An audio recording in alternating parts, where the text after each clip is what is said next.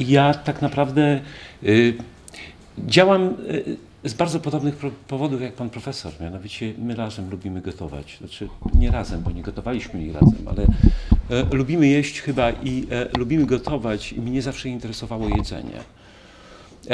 Dowcip polega na tym, że mój szef swego czasu pozwolił mi na to, żeby nie badać prawdziwego Bizancjum, czyli wydarzeń ludzi i połączeń między nimi, ale by zająć się rybami i najpierw zacząłem pisać o rybach, a potem, Szanowni Państwo, ponieważ e, interesowały mnie ryby jako pokarm, e, zorientowałem się, że ja jestem w stanie mało powiedzieć na podstawie źródeł antycznych i bizantyjskich na temat sposobów gotowania, chyba że przerzucę się na inny rodzaj literatury. Mianowicie na literaturę medyczną, gdzie istniała pewna gałąź terapeutyki szalenie istotna, mianowicie dietetyka, i połączona, a właściwie tak, istniały dwie gałęzie, mianowicie dietetyka i farmakologia, gdzie bardzo dużo było mowy na temat tego, co jemy i jaki ma to na nas wpływ. Zresztą pojęcie byłoby następujące, że broma i farmakon to są właściwie prawie że te same pojęcia, tyle że e, może stopień oddziaływania. Jeżeli coś bardziej nas zmienia, to to jest farmakon. Jeżeli bardziej, że się tak wyrażę, nas odżywa, to będzie to broma. Oczywiście istniały takie substancje, którym nie były przypisywane znaczne wartości albo w ogóle prawie wartości, jak dzisiaj będziemy mówili o pewnej, e, e, przepraszam bardzo, o pewnej żywicy, e, albo na przykład o tym, co jest kopalne, ale to były tak naprawdę absolutnie wyjątki.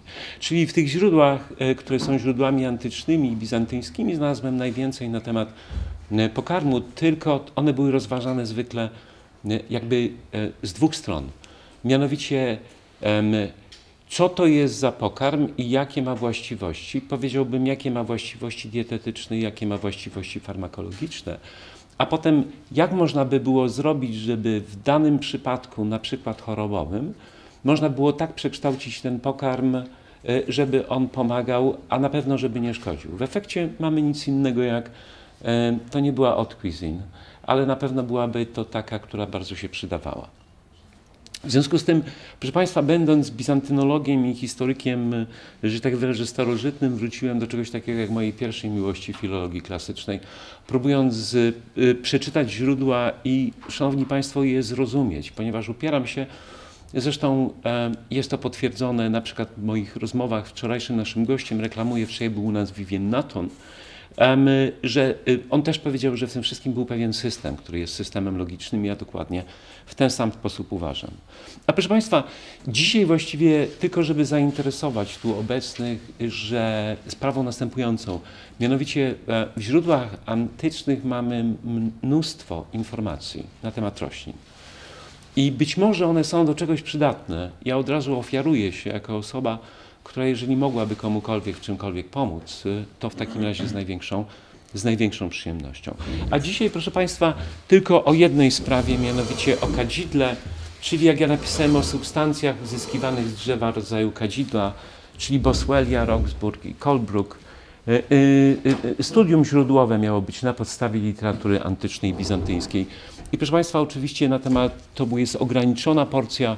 Tutaj będzie Teofras Teresos, Mniej, proszę Państwa, istotny dla mnie jako e, osoba, która pisała dużo o stronie medycznej.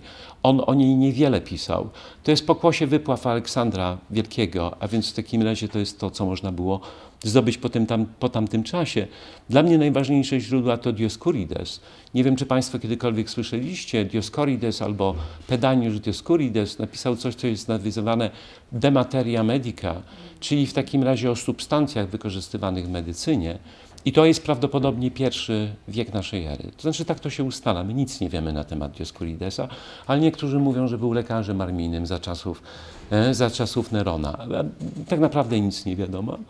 Drugą osobą dość znaną to jest Pliniusz, Pliniusz Starszy i jego historia naturalis. Y, zapewne Państwo kojarzycie, że kiedyś Wezuwiusz wybuchł, prawda? I było to w 79 roku naszej ery. Facet zginął wtedy. I to jest właśnie ten, że i e, proszę Państwa, kolejną osobą, która mnie interesuje, to jest Galen i nie cała jego twórczość, ale ta twórczość, która jest twórczością dietetyczną, a więc na przykład e, e, Boże, de alimentorum facultatibus oraz te dziełka, które są dziełkami, nazwijmy, dotyczącymi farmakologii, na przykład de simplicium alimentorum temperamentis ac facultatibus, no i, i jego pozostałe pozostałe dziełka. Potem, Szanowni Państwo, zwykle interesuje się tymi, którzy jakby wybierali ze starożytności i dodawali nam wiedzy od innych lekarzy niż na przykład Galen czy Dioscurides, a więc w takim razie o Rybazjuszem, to jest czwarty wiek naszej ery, a potem, Szanowni Państwo, Aleksander Strales i Aecjusz Zamidy, którzy są datowani na wiek VI i Paweł Zeginy VII. Ja zwykle kończę w tym momencie, aczkolwiek mamy znacznie e, mnóstwo późniejszych źródeł. Dzisiaj był Czerwony Ryż. Pierwszy raz czytałem o Czerwonym Ryżu w źródle z XI wieku. Mianowicie Syntagma de alimentorum facultatibus niejako Symeona Seta. I tam właśnie ten Czerwony Ryż, Szanowni Państwo, był. Ale pozwolicie w takim razie, że ja usiądę. To będzie tak w dużej części czytane, ale nie będę się starał Państwa e, za mocno wszystkimi rzeczami, no, powiedziałbym tak, nie znudzić. Dobra. E, proszę Państwa, może tak. Przepraszam, ja będę mówił na temat żywicy, tak? To jest żywica, która pochodzi z drzew takich, które się nazywają generalnie rzecz biorąc kadzidlami. I y, w starożytności my przede wszystkim słyszymy o dwóch e, drzewach. Mianowicie o tak zwanej Boswellia carteri albo też Boswellia sacra czyli kadzidłowiec e, Cartera albo kadzidłowiec święty. Ale proszę Państwa, w źródłach moich, zwłaszcza u Dioscuridesa, jest mowa również na temat e, e, żywicy, która pochodzi z drzewa, które powinno rosnąć w Indiach i to się, nazywało, to się nazywa Boswellia, Boswellia serrata.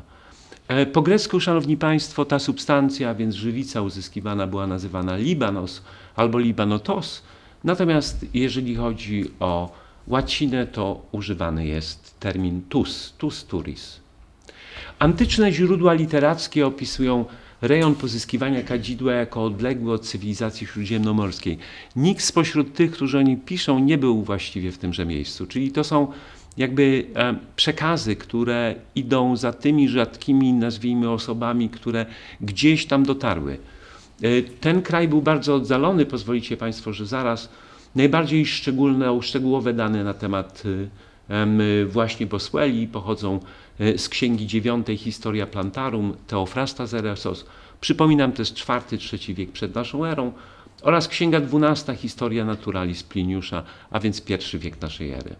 Zarówno Tefrost, Teofrast, jak i Dioscurides oraz Pliniusz wskazywali Arabię jako miejsce pochodzenia kadzidła. Arabia to jest ta Arabia Felix, a więc w takim razie przepraszam bardzo, daleka i słynąca ze wszystkiego rodzaju dóbr pachnących Arabia, właściwie e, e, legendarny kraj.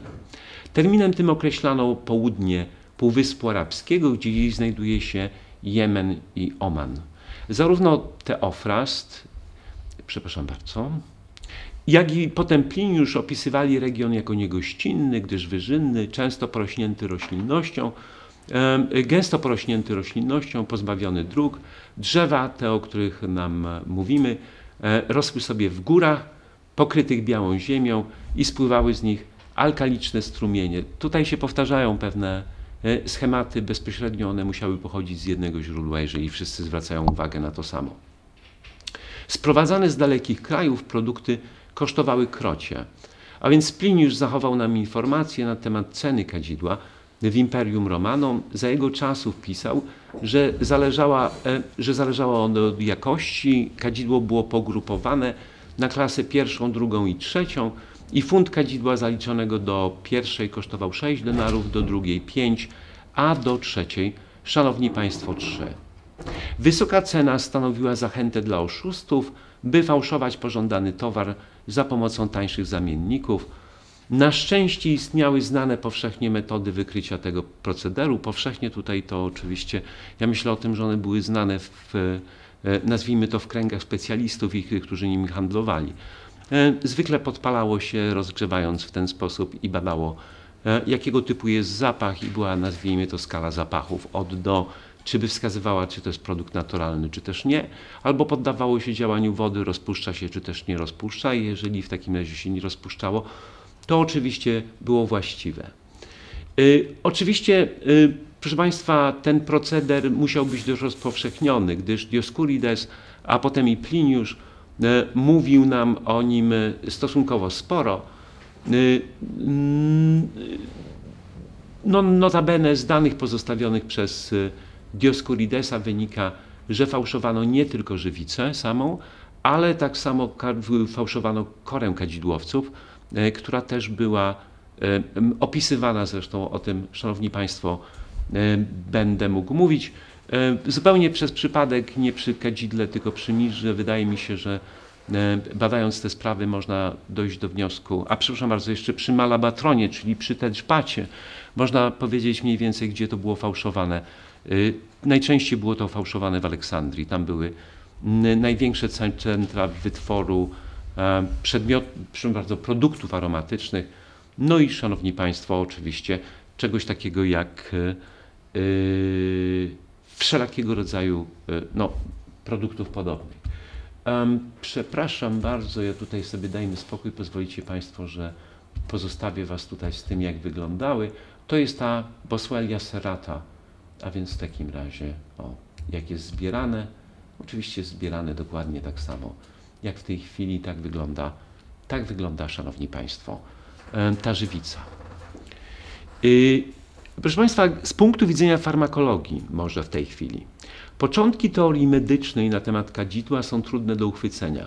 Pierwsza znana, znany mi ślad pochodzi właśnie z historia plantarum Teofrasta, który zachował informacje na temat działania tej żywicy. Twierdził, że ponieważ była rozgrzewająca, używana była za, jako odtrutka przy działaniu cykuty. Cykuta, szanowni państwo, zabijała przez ochłodzenie, a stąd to a, e, używano właśnie tej żywicy. Stwierdzenie to jest bardzo istotne, ponieważ wskazuje, że w IV wieku próbowano opisać cechy farmakologiczne interesującej nas substancji, a uznawszy kadzidło za substancję leczniczą, stosowano ją w konkretnych kukracjach. Kadzidło z pewnością było jednym z przedmiotów zainteresowania niejakiego Sextiusa Nigra. To był autor, który jest datowany na przełom R, a więc w takim razie drugą połowę I wieku przed naszą erą i początek drugiej, pierwszego wieku naszej ery.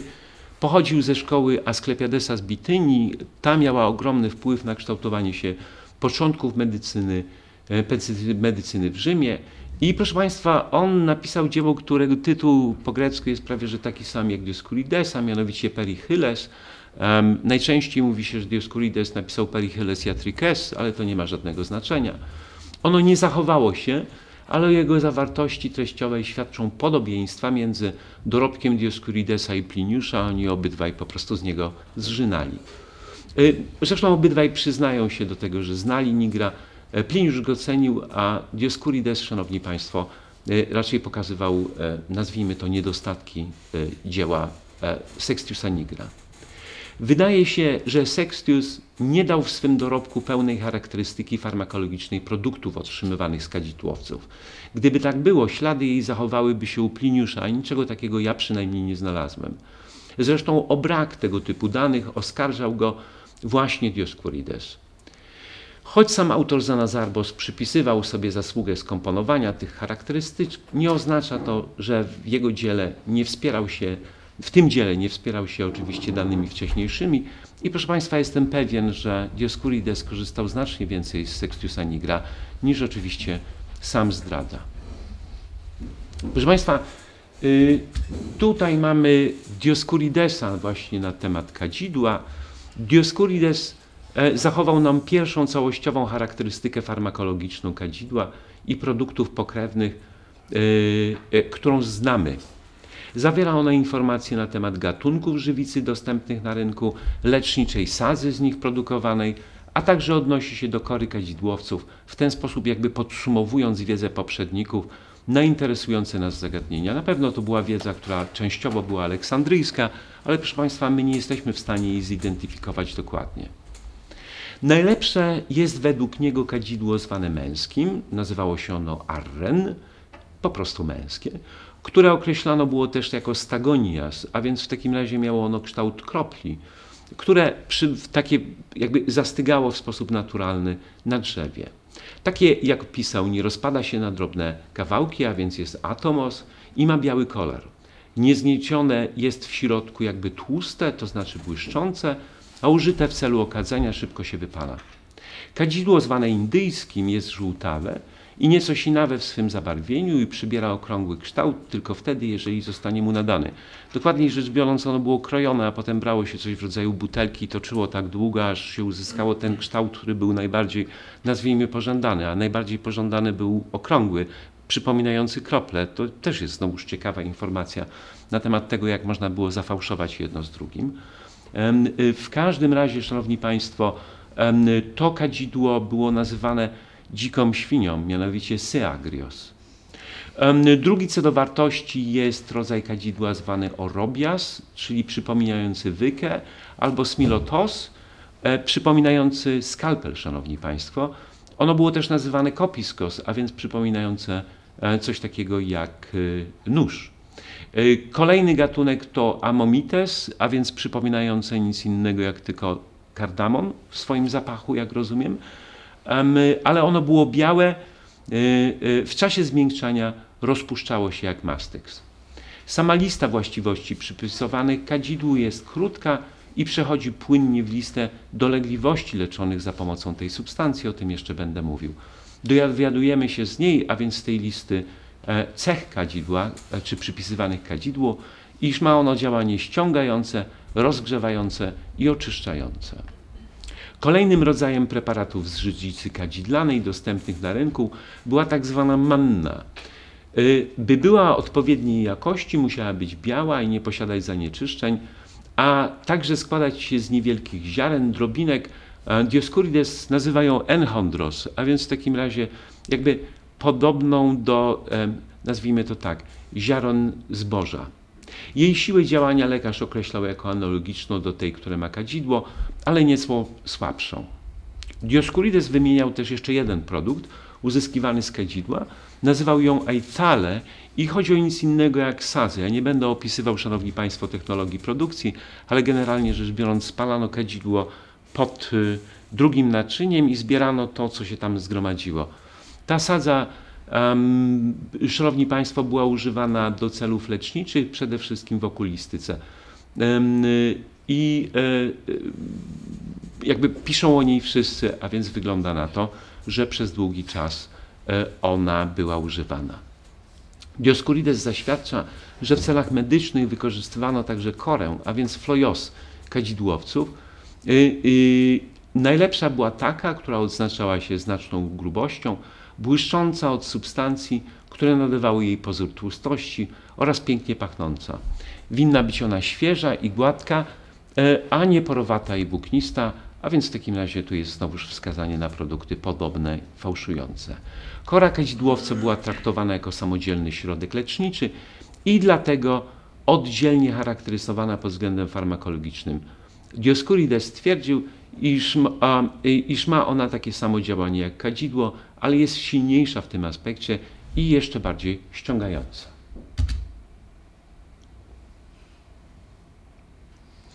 Galen, szanowni państwo, galen z pergamonu jesteśmy w II wieku, w latach, szanowni państwo, późnych 60., wczesnych 70., kiedy by to pisał.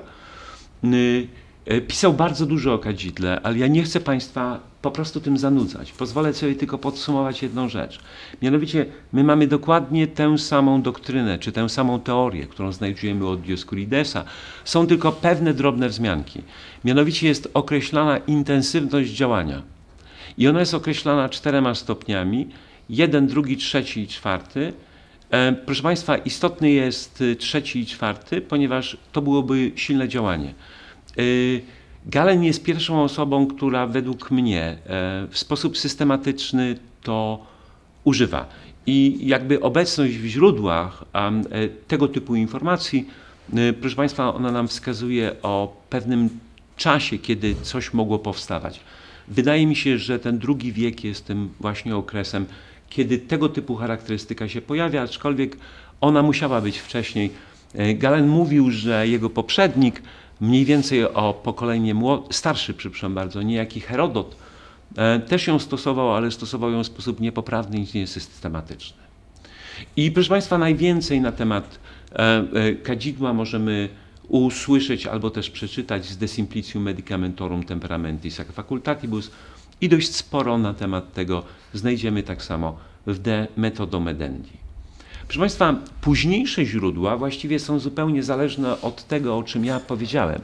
Inaczej rzecz biorąc, one powtarzają albo Dioscuridesa, albo Galena. Na przykład Orybazjusz, Szanowni Państwo, w swoich Collectiones Medice powoływał się na Dioscuridesa. Natomiast Aecjusz Zamidy w VI wieku zrobił rzecz następującą, mianowicie dał dwie charakterystyki, jedną Dioscuridesa, a drugą Galena. Możemy je odnaleźć w pierwszej księdze e, jego Iatricorum Libri, bo tam jest jego nauczanie o tych tak zwanych prostych substancjach, czy też prostych medykamentach, czyli simples, jak to określają e, Anglicy. E, no, to się przyjęło jakby w tym języku naukowym. Proszę Państwa, gdy chodzi o to, do czego była stosowana w terapeutyce, to znowuż ja nie chciałbym o wszystkich rzeczach mówić, ale pozwolicie Państwo, że tylko takie pewne drobinki pokazujące to, że ona była stosowana i ona była bardzo dobrze znana. Ja nie wchodzę w rzeczy biblijne, dobrze, ja się na nich kompletnie nie znam, ale tam jest. Jeżeli chodzi o ten grunt, który jest gruntem greckim, to wszystko zaczyna się od Corpus Hippocraticum, gdzie możemy znaleźć ją zmiankowaną kilkaset razy. Przede wszystkim w tych dziełach, które dotyczą kobiet. A więc w takim razie, a, ja nie pamiętam w tej chwili dokładnie, yy, De mulierum affectibus, zdaje się, tak się to nazywało, czy affectionibus, affectibus. Tam, proszę Państwa, najczęściej przynajmniej ponad 200, 200 wzmianek, a więc w takim razie tamże jest, ale o ile się nie mylę, jest tak samo przy dieta in morbis acutis. Kilkakrotnie wymieniana, a więc w takim razie wyglądałoby na to, że jeżeli jesteśmy przy Hipokratesie, Hipokratesie, czyli e, na przełomie V i IV wieku, to ona już jest w ten czy w inny sposób używana. Jak już powiedziałem, potem mamy ślad u Teofrasta, co by nam wskazywało na nic innego jak na ciągłość. Gdy chodzi o Dioscuridesa, szanowni państwo, mamy coś takiego jak taki wykład. Mianowicie, na co się stosuje? Utrzymywał zatem, że kadzidło usuwa to, co zacienia źrenicę, wypełnia pustki powstałe po obrzodzeniach, sprzyja zabliźnianiu i spajaniu krwawiących ran, a nadto powoduje, powoduje ustawanie krwotoków, w tym także tych, które pojawiają się na oponach mózgowych. Twierdził, iż nowotworowe czy też złośliwe zmiany w postaci ran lub wrzodu które powstają w okolicach odbytu i innych miejscach, leczyło się poprzez przyłożenie na nie szarpi przepojonych kadzidłem z mlekiem. Substancja ta nadto, zmieszana octem z octem i smołą, a potem wcierana w skórę, miała usuwać początkowe stadia rozwonu tzw. Tak myrmekiaj, czyli podskórnych brodawek, a także kłaść kres pojawieniu się liszaja. Leichen to są zmiany skórne tego typu, które my dziś nazywamy liszaniem. Poza tym kadzidło zmieszane ze smalcem gęsim lub wieprzowym leczyło rany powstałe po oparzeniach lub po kauteryzacji, która była taką, nazwijmy to, dość znaną metodą. No i proszę Państwa, e, tak samo e, leczyła, nazwijmy to, rozliczne inne rzeczy. Była używana w kuracjach zanokcicy. No proszę Państwa, natomiast mogła być dość niebezpieczna, dlatego że, proszę Państwa, podane w nadmiarze mogła doprowadzić do szaleństwa, a nawet śmierci. Proszę Państwa, Galen utrzymuje dokładnie te same jakby zastosowania.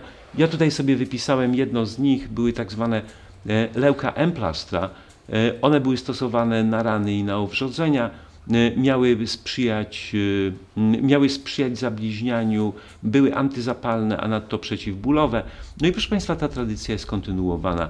Jak długo ja badam, albo jak ja jestem zainteresowany, a więc do VII wieku, to proszę Państwa, to wszystko było. I czas na coś takiego, jak powiedziałbym, wnioski. Tych wniosków wszystkich oczywiście nie będę w stanie Państwu przedstawić, ale ja bym powiedział, że tak. Oczywiście to jest y, jedna z substancji, która jest używana i która jest używana do celów medycznych.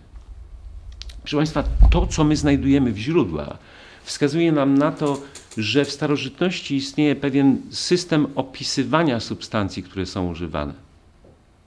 To, co mamy u Dioscuridesa, to, co mamy Galena, ja bym nazwał metodą. Ta metoda jest oparta na pewnej swoistej logice. Czasami wydaje się nam śmieszna, ale tak naprawdę tam jest wewnętrzna logika.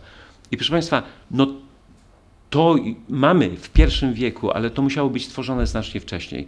Zapewne w środowisku aleksandryjskim. E, dla mnie to jest Bardzo istotna sprawa.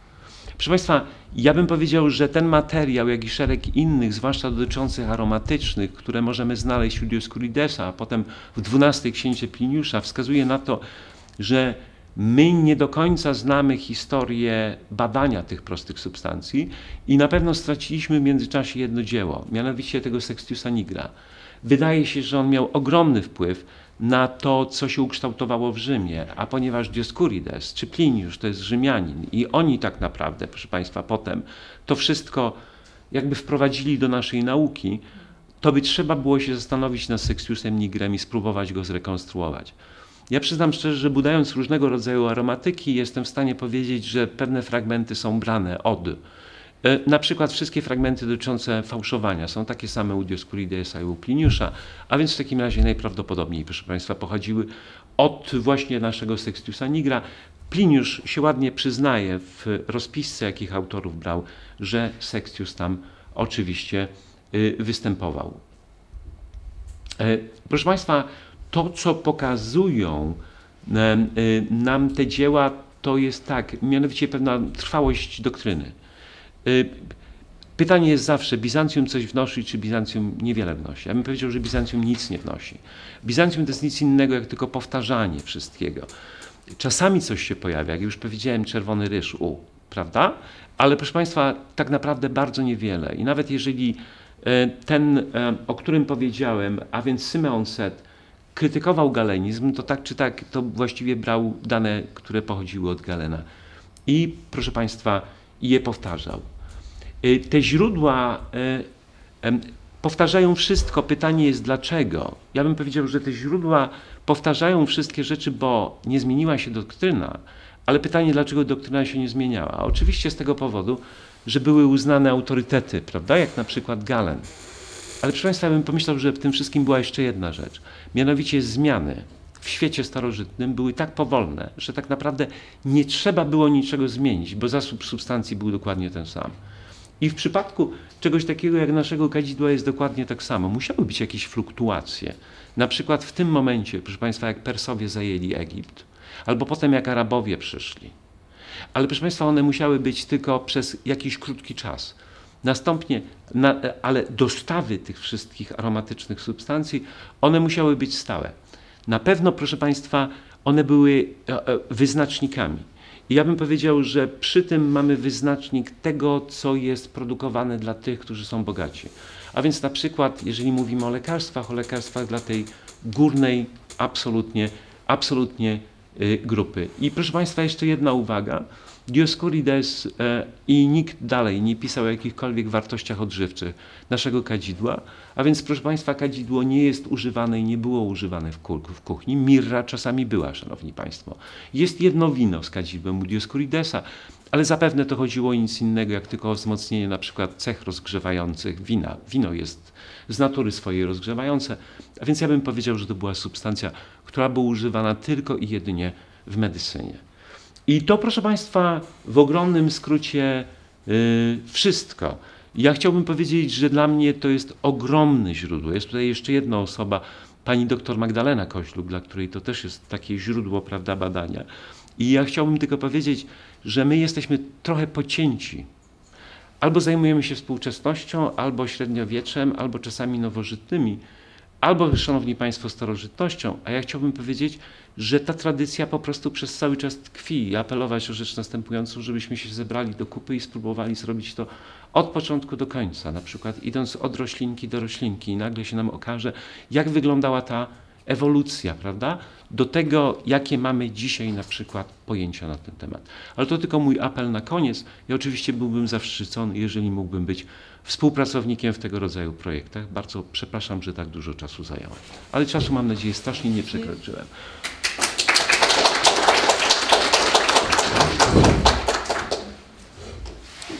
Jestem. Ja mam takie głupie pytanie. Jakie są źródła tej doktryny humoralnej?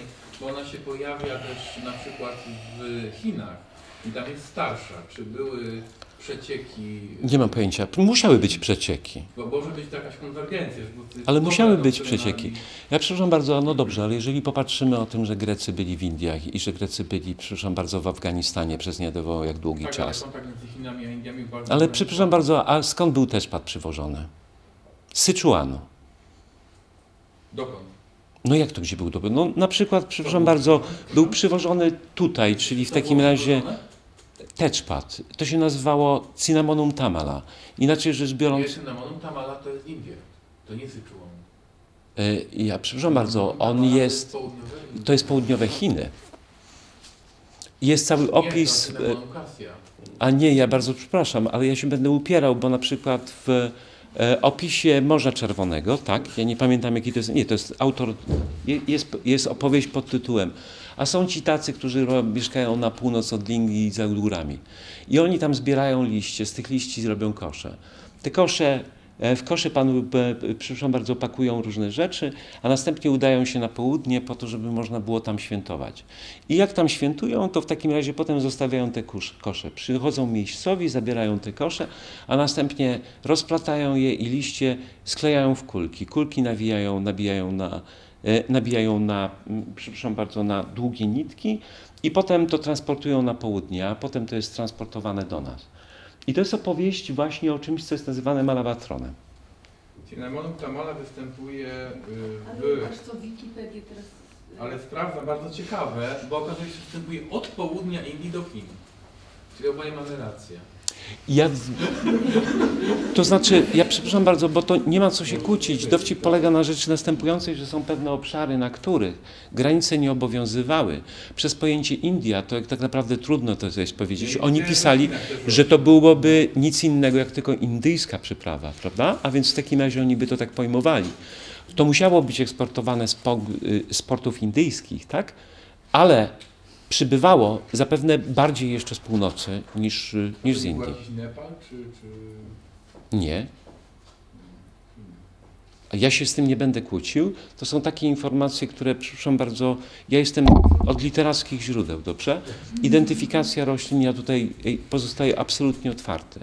Ale w każdym razie mnie się wydaje, że przepływ informacji był bardzo, bardzo, bardzo, bardzo, bardzo ograniczony, ale jednocześnie tradycja była bardzo e, czczona, a w takim razie te informacje mogły przychodzić.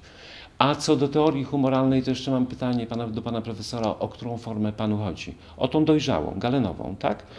No to ona była wypracowana w tym środowisku, ale na podstawie czegoś, co było, nazwijmy to, znacznie wcześniejsze, tak? No bo jeżeli by wziąć teorię humoralną Hipokratesa, no to powinniśmy się chyba jeszcze wcześniej cofnąć do jakiejś szkoły knidyjskiej.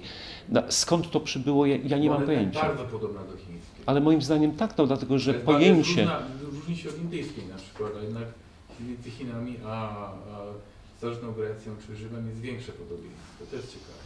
Y, Może wpadli na te same pomysły, ale pomysł generalny jest następujący, mianowicie, że jesteśmy częścią, nazwijmy to, tego wszystkiego, tak?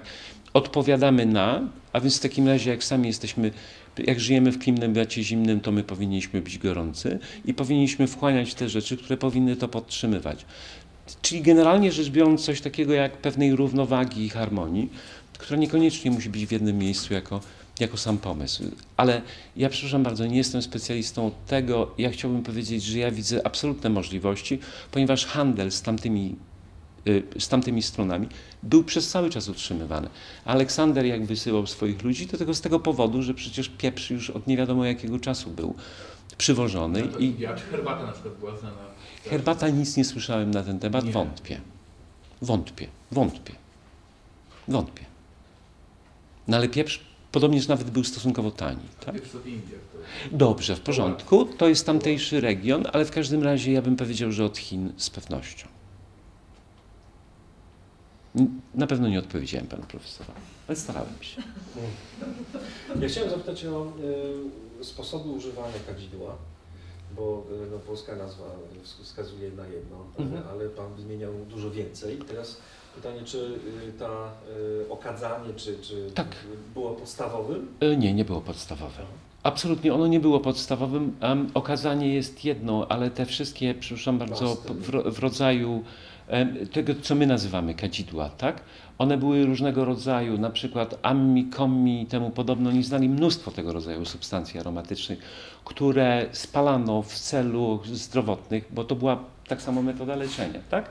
Czyli w takim razie okadzić pomieszczenie albo osoba przez inhalację, to jest jedna rzecz, ale to o czym ja mówiłem to było raczej rzecz następującą, mianowicie e, rozpuszczamy to w czymś, na przykład bardzo często w winie, dodajemy do innych substancji, robimy z tego kataplazm, robimy z tego maść e, i to nakładamy, jak na przykład teleuka emplastra, czyli w takim razie mamy mniej więcej 10 składników, jednym z nich jest wosk, prawda, do tego jest, nie wiem, i plus do tego kadzidło i coś tam dalej jeszcze, prawda, i to nakładamy na radne, e, czy bezpośrednio, czy też na coś takiego jak na Y, przepraszam bardzo, jak na bandaż. Zresztą tam była mowa na temat szarpi, tam wtedy było kadzidło rozpuszczone mleku, prawda? Czyli byłoby kolejnym takim nośnikiem do, do tego, które... Przepraszam? Dlaczego? Na przykład mleko jest, y, ja robiłem z moją młodszą koleżanką mleko, jaka jest y, zastosowanie mleka jako lekarstwa, prawda? To, to jest w dietetyce. Ja mam jeszcze pytanie, czy właśnie z ilość starożytnych jest w ogóle dużo składników do okadzania, y, no bo wiadomo, że to było drogie, kadzidło było drogie. Tak. Nie, było naj, nie wiem, czy było najdroższe, czy... czy... Ono było jednym z droższych. Jednym Mirra, kadzidło były najdroższe. Jaka powiedzmy ilościowo, czy to było, nie wiem, 10 składników, czy 100 gatunków używanych do, do okadzania? No, ja Nepalu, znaczy mnie się zawsze przypomina w okolicach 10-15. 10-15. Mhm. Bliżej 10, tak bym powiedział. Ale mogły być wieloskładnikowe. U Pawła Zeginy jest sporo tego rodzaju rzeczy przechowanych. E, jest pewien autor, od którego, przepraszam bardzo, te, te rzeczy też pochodzą, e, mianowicie to jest Kryton, Statiliusz Kryton. On napisał kosmetika, ale dla niego te kosmetika to było tak samo to, w jaki sposób ufarbować tunikę, albo w jaki sposób okadzić pomieszczenie. E, I to, to byłby trajan mniej więcej. Jeśli jeszcze mogę, ocen pana profesora i odpowiadając na pańskie być może pytania, e, a propos e, kadzideł i ich roli odkażającej. E, jeżeli przeniesiemy się troszeczkę później, a do koniec XV, początek XVI wieku, to w medycynie we Francji na przykład w wielu traktatach dokładnie powtarzano, powtarzano że jeżeli brakuje kadzidła, to tańszymi środkami możemy oczyścić powietrze, ulepszyć je, e, spalając na przykład e, w okresach dżumy, jakichś różnych epidemii, e, zwykłe, to dzisiaj nazwalibyśmy przyprawy, takie zielone, rosnące po ludkach, czyli rozmaryn, tymianek, gałązki jałowca, jagody jałowca, czyli takie proste rzeczy, które były dostępne.